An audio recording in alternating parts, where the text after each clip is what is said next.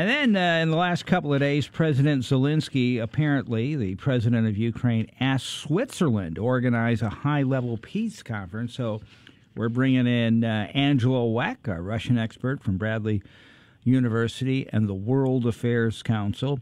Um, is this a sign of weakness for Zelensky or just a, a reality of what's going on? I think it's a reality of what's going on, and I think it's kind of um, Zelensky's tactics right now are kind of that reverse psychology, if you will. Um, instead of continuing to beg for um, armaments, which he would always take, he's basically saying, "I just now want you to rebuild Ukraine um, as a sign of support." If the West, led by the United States, does not send more weapons soon, that gives Putin the sign that things are different. This is the new reality, and Ukraine's on its way out the door. And so I think Zelensky is trying to make the best of a bad hand. So uh, I can never figure out what's going on. I was telling Caleb, I got four articles about how Ukraine's offensive stall, but they're still making some progress. Uh, how uh, Vladimir Putin may run out of troops in six weeks. They're struggling to find arms, and and and Russia's withering under this long. The longer this goes, and I got four articles saying how Ukraine's weak. They're not getting weapons. Morale's low. It's hard to figure out what's going on over there. Well, it, but you've got it correct on both sides.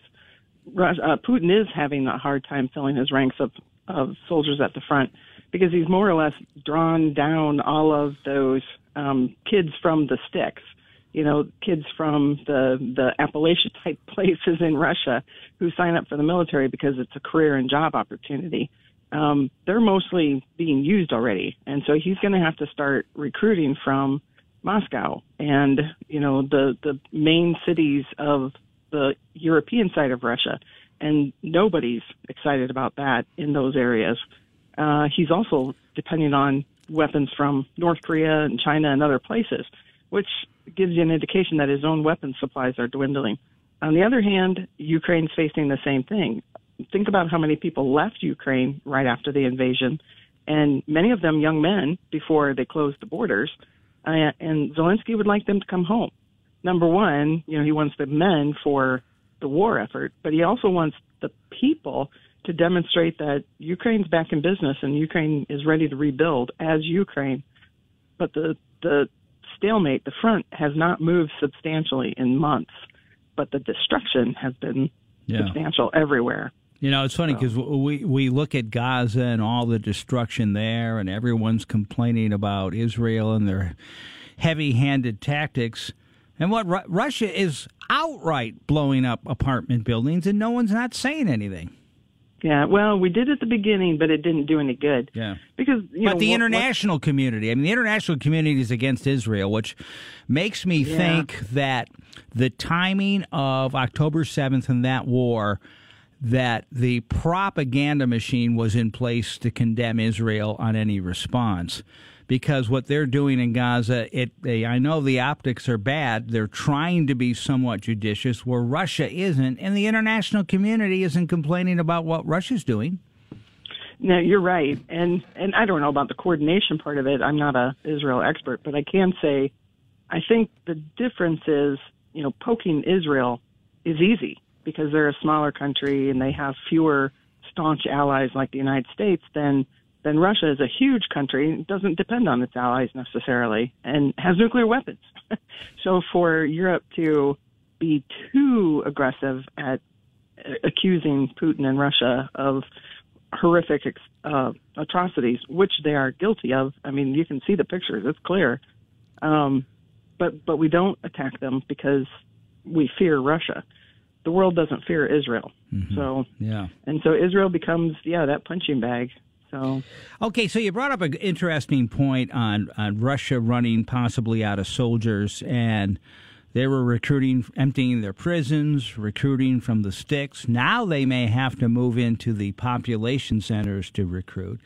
And it kind of has echoes of the Vietnam War. Yeah, you can get the blue cla- uh, blue collar kids from Kentucky and Tennessee, but you start moving into Washington D.C. and the upper level kids. You know, uh, those people don't want their kids to go um, to Vietnam. It's uh, they don't want them to go to Ukraine. It's becoming an unpopular war, and even though there's propaganda uh, in the cities, they understand what it means if their kids get sent. And I know there's a group. I think it's Mothers Against War or something like that, that actually has some influence inside Russia, especially around Moscow. And if he starts going after those kids, the, the, the tensions will change, won't it? You're correct. In fact, it was yesterday or the day before yesterday that there was a protest um, when the police arrested a, a anti-war opposition voice. Um, the the crowds, thousands of people threw snowballs at the riot police that has not been seen or even contemplated in the last 18 months. And so, you know, I mean, there were some early, you know, voices against this special operation in Ukraine, but those were all sent to prison or, you know, otherwise left the country. But, you know, so everything's been really quiet until very recently. And it's because the, the campaign to get more soldiers from the rest of the country, um, is not popular. Mm-hmm. So, yeah, so Putin's got a whole PR campaign of his own at home that he's got to that he's got to face. We're talking and, with and yeah, go ahead. Frankly, Zelensky does too. By the way, you know, so so his appeal, you know, like I said before, getting people to come back to Ukraine has a dual purpose. He wants to show that Ukraine's ready to rebuild and move on, but he also needs those soldiers. So, and if they're in Poland or Hungary or Romania, they're not at the front in Ukraine, and he needs the soldiers too. Talking with Angela Weck of Bradley University, our, our Russian expert, also with the World Affairs Council. So if Zelensky goes and, and, and as he asks Switzerland to organize a high level peace conference, is he now conceding that because originally when someone brought this up four to six months ago, he his contention was we want all of our land back, including Crimea. Is he now resigned to the fact that he may have to give up some land as part of the peace deal? I think what he's bargaining with, um, the first tip he's using is the money that all of the central banks are holding, the Russian money that central banks are holding. It's to the tune of some, I don't know, three hundred billion dollars, and he wants he's he's pushing them to use that money rather than use Poland's money or Germany's money or France's money or U.S. money. Um, turn it all over to Ukraine to rebuild Ukraine. Mm. And then he'll talk peace. Um, on the other hand, you know, if Russia doesn't want that money taken, maybe they'll talk peace as well. Um, Putin really feels pretty strongly like he's in the driver's seat right now. And frankly, if the world starts not supplying armaments to Ukraine, Putin is in the driver's seat. You know, we're not giving them cash. We're giving them bombs. And if we stop giving them bombs, Russia can still get more from Iran and North Korea and China.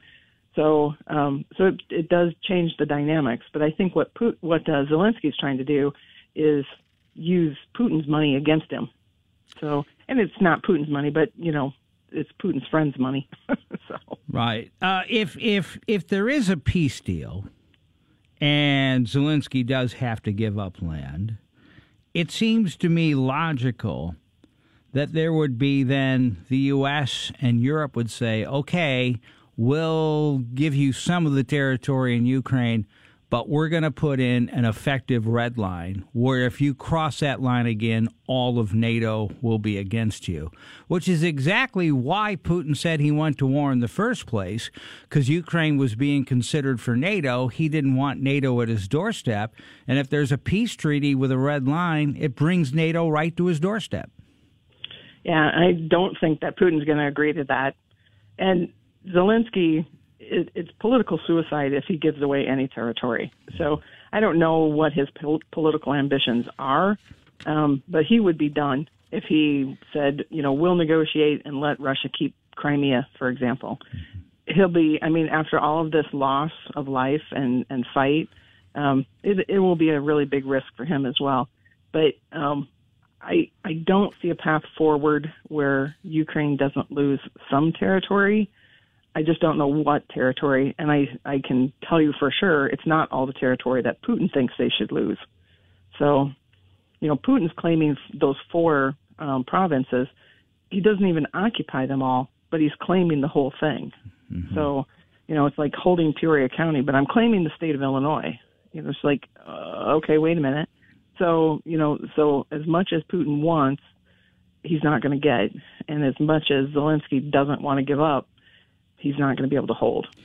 It doesn't sound positive for peace anytime soon. About a minute left. One last question. Supposedly, secret documents were leaked from a German Ministry of Defense that reveals a step by step doomsday guide on how Russia will escalate the conflict in Ukraine to all out war in just 18 months. Do you think they even have the weaponry? Do you think they even have the resources or the strength to do something like that? With the use of nuclear weapons, yes. Mm-hmm. Um, I think they don't have the crazy person. He, Putin's not crazy enough to do it, but but they have the weaponry to do an all out all out war. I do think, though, um, Putin imagined that Ukraine was going to fall very quickly. Remember, mm-hmm. and and had that happened, um, I think he had other targets in mind, like the three Baltic states: Latvia, Lithuania, Estonia, um, Finland, possibly, maybe parts of Poland, certainly Moldova. Um, I and then that would have provoked, you know, Latvia, Lithuania, and uh, Estonia are all members of NATO, and now Finland is as well. Mm-hmm. But I think he had ambitions that were going to, um, you know, once Ukraine was done and he demonstrated how easy it was, he was going to roll elsewhere. Mm-hmm. So, and that would have provoked world war. But but we didn't get there because Ukraine stood up. Looks so, like a, a, a long slog ahead. So we'll it have, does. Yeah, and no peace anytime soon. Angela, thanks.